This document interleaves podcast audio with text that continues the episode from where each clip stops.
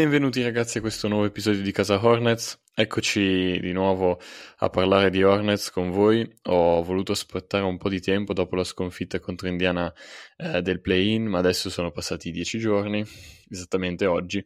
e un po' per pigrizia diciamo, un po' perché ci è voluto un po' di tempo per sbollentare dopo, dopo questa sconfitta che è stata un po' demoralizzante per tutti noi tifosi e un po' per tutto l'ambiente.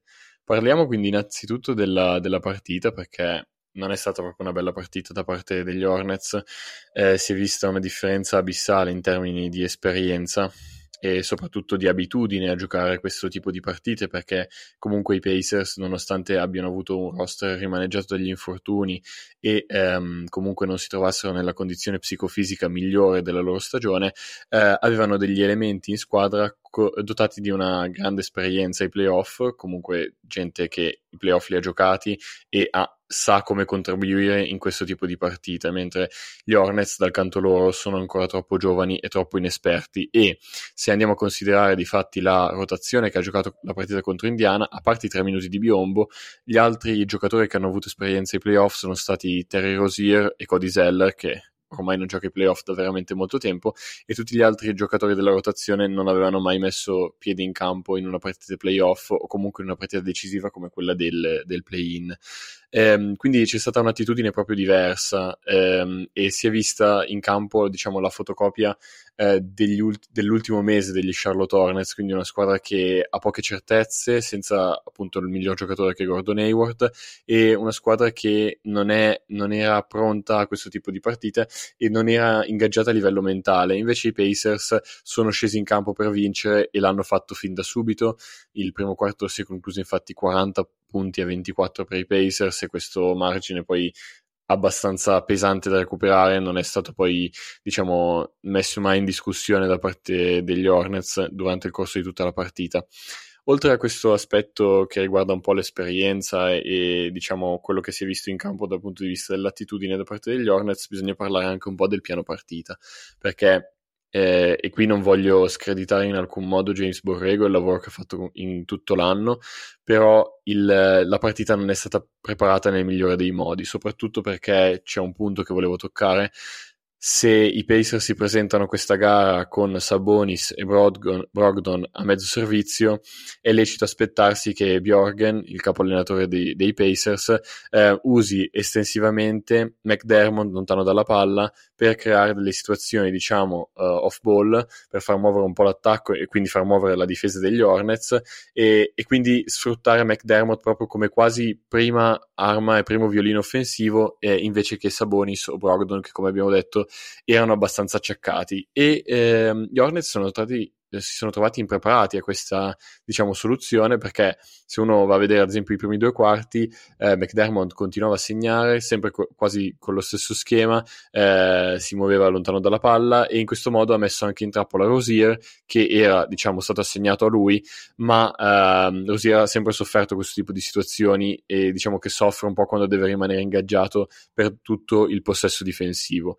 E mh, mm, quindi un plauso al, allo staff di Indiana da una parte e una diciamo piccola critica al nostro staff che eh, appunto compreso Borrego deve ancora imparare un po' come gestire questo tipo di gare come prepararle al meglio eh, soprattutto giocando un po' su quelle che sono le, le, peculiarità dell'altra squadra e invece piuttosto che prepararla come una semplice gara di regular season perché questa è stata l'impressione che ho avuto io guardando la partita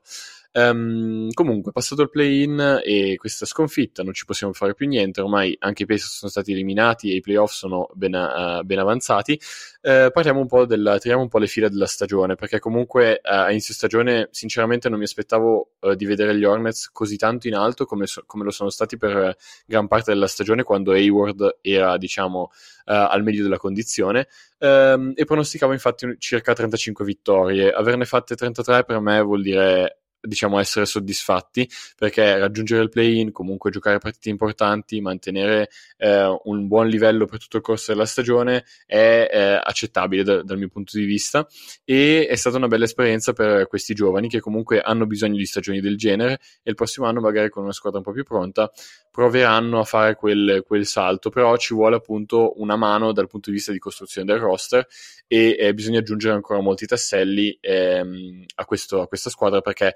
le, le deficienze in, alcuni, in alcune, alcune, aree del gioco si sono sentite e sono state amplificate nel momento in cui gli Hornets hanno patito molti infortuni, quindi è stato quasi fisiologico e normale scendere di molte posizioni dalla quarta posizione a est che eh, hanno occupato gli Hornets diciamo a metà stagione, durante il corso della stagione. Um, quindi questa squadra è troppo giovane appunto per, per puntare in altro, ci sono troppe poche alternative e bisognerà indirizzare tutto questo in estate. Un, un elemento che mi fa diciamo stare a cuore leggero se ripenso a questa stagione è, è il fatto che tutti i giocatori del, del um, roster um, sono migliorati e questo è un po' un fil rouge eh, di tutte queste ultime stagioni degli Hornets perché stanno puntando molto sul player development e eh, ogni giocatore sotto la gestione di Borrego cresce in determinati aspetti del gioco. Um, ovviamente è, è, lecito menzionare Rosier, PJ Washington, Miles Bridges ha avuto una crescita impressionante, anche Ball ha patito poco l'impatto con l'NBA e è cresciuto partita dopo partita.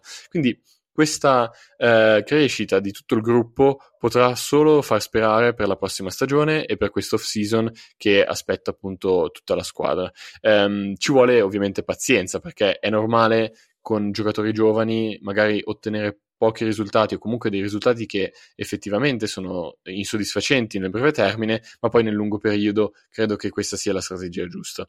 Ehm, ovviamente adesso parte la, la, sessione estiva e abbiamo essenzialmente due appuntamenti veramente importanti. Il primo è quello del draft e il secondo è quello della free agency e quindi del mercato estivo. Um, e secondo me, a mio avviso, il modus operandi che deve avere la squadra, la franchigia, la dirigenza in questa stagione, in questa sessione estiva,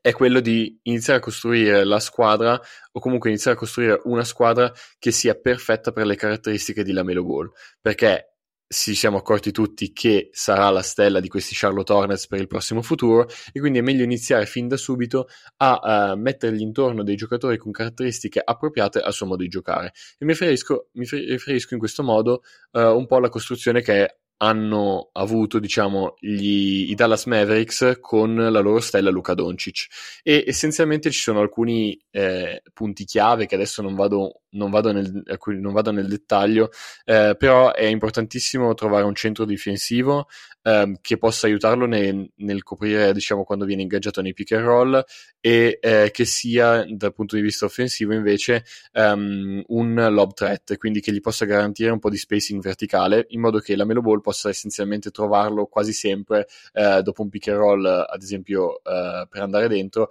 e comunque buttare una palla verso il canestro e, e diciamo, avere qualcuno che possa concludere intorno al ferro con facilità, perché in questa stagione Biombo da una parte e Zeller dall'altra non hanno garantito questa dimensione assolutamente. Eh, inoltre sarà importante ricoprire diciamo mh, alcuni spot con tanti tiratori perché più eh, spacing sarà disponibile in campo e più ci sarà vita facile per la Melo Ball appunto per trovare gli altri compagni per eh, sfruttare suoi, eh, le sue capacità nel passaggio e anche per andare un po' dentro con più facilità senza dover diciamo sforzarsi come questa stagione perché comunque il suo handle e eh, la sua capacità di andare al ferro non sono ecco eccelse da un punto di vista prettamente cestistico. Inoltre sarà importante anche acquistare cercare qualche difensore perimetrale che coprano anche un po' le sue lacune, perché Charlotte in questa stagione difensivamente ha fatto molta fatica e si è visto che a roster mancavano essenzialmente molti difensori che eh, sapessero contenere una penetrazione sul perimetro e questo ha esposto anche le loro deficienze a livello di rim protection. Quindi se manca una, dif- una, difesa adatta sul perimetro ecco che poi vai a patire anche la mancanza di un rim protector e questo è un po' il cane che si morde la coda quindi bisognerà cercare di prendere molti difensori perimetrali di livello Um, un altro punto importante di questa off-season riguarda uh, la diciamo, conferma di James Borrego per, uh, per, il prossimo anno, perché gli Hornets hanno esercitato la team option e quindi hanno deciso di confermarlo solo per il prossimo anno senza offrirgli un'estensione per il momento. E questo a mio avviso è un campanello molto importante perché carica di responsabilità quella che è la prossima uh, stagione, sia appunto dal punto di vista del capo allenatore e sia per tutta la squadra. E vogliono usare un po' la prossima stagione per testare ancora una volta quelle che sono le sue eh, vere capacità di gestione di una squadra di medio-alto livello, perché è questo a quello cui ambiscono gli Hornets e vogliono capire se possono fidarsi di Borrego eh, quando diciamo il gioco si fa duro, tra virgolette. E mh, quindi per lui sarà un'importantissima stagione e se le cose andranno bene, poi non vedo come gli Hornets eh, non debbano offrirgli una eh, estensione contrattuale nel corso della prossima stagione. Comunque staremo a vedere. Um, al momento, quindi, erano queste le cose che volevo trattare riguardo la partita del play-in e riguardo un po' quello che aspetta nei prossimi giorni Charlotte. E vi dico di segnarvi il prossimo appuntamento che è molto importante, che è quello del 22 di giugno, perché ci sarà la, lot- la lottery e quindi verranno estratte eh, quelle che sono le posizioni di scelta al draft 2021. Eh, Charlotte al momento dovrebbe scegliere con l'undicesima scelta, ma ci sono delle possibilità molto basse, eh, che eh, possa prendere una scelta più alta. Eh, quindi staremo a vedere un po' quello che ci riserverà eh, la lotteria per capire un po' quella che sarà la posizione di scelta degli Hornets. E eh, dopo che sapremo appunto questa posizione, pensavo di, cer- di fare qualche eh, episodio eh, nella quale appunto si parla di alcuni prospetti che potrebbero essere interessanti in quel range di scelta e soprattutto in ottica Hornets, quindi vedendo un po' le deficienze che potrebbero coprire ehm, in relazione al roster che abbiamo visto in questa stagione. Vi ringrazio se avete ascoltato fino a questo momento, uh, potete sempre trovarmi mio, su Twitter chiocciola Baresi Filippo 4, seguiteci anche su True Shooting, chiocciola trueshooting.com. Buon playoff a tutti, vi raccomando guardate i playoff perché sono partiti con un livello uh, veramente alto e spero di poter vedere gli Hornets a questo livello nel prossimo futuro. Comunque godeteveli e grazie ancora per l'ascolto ragazzi.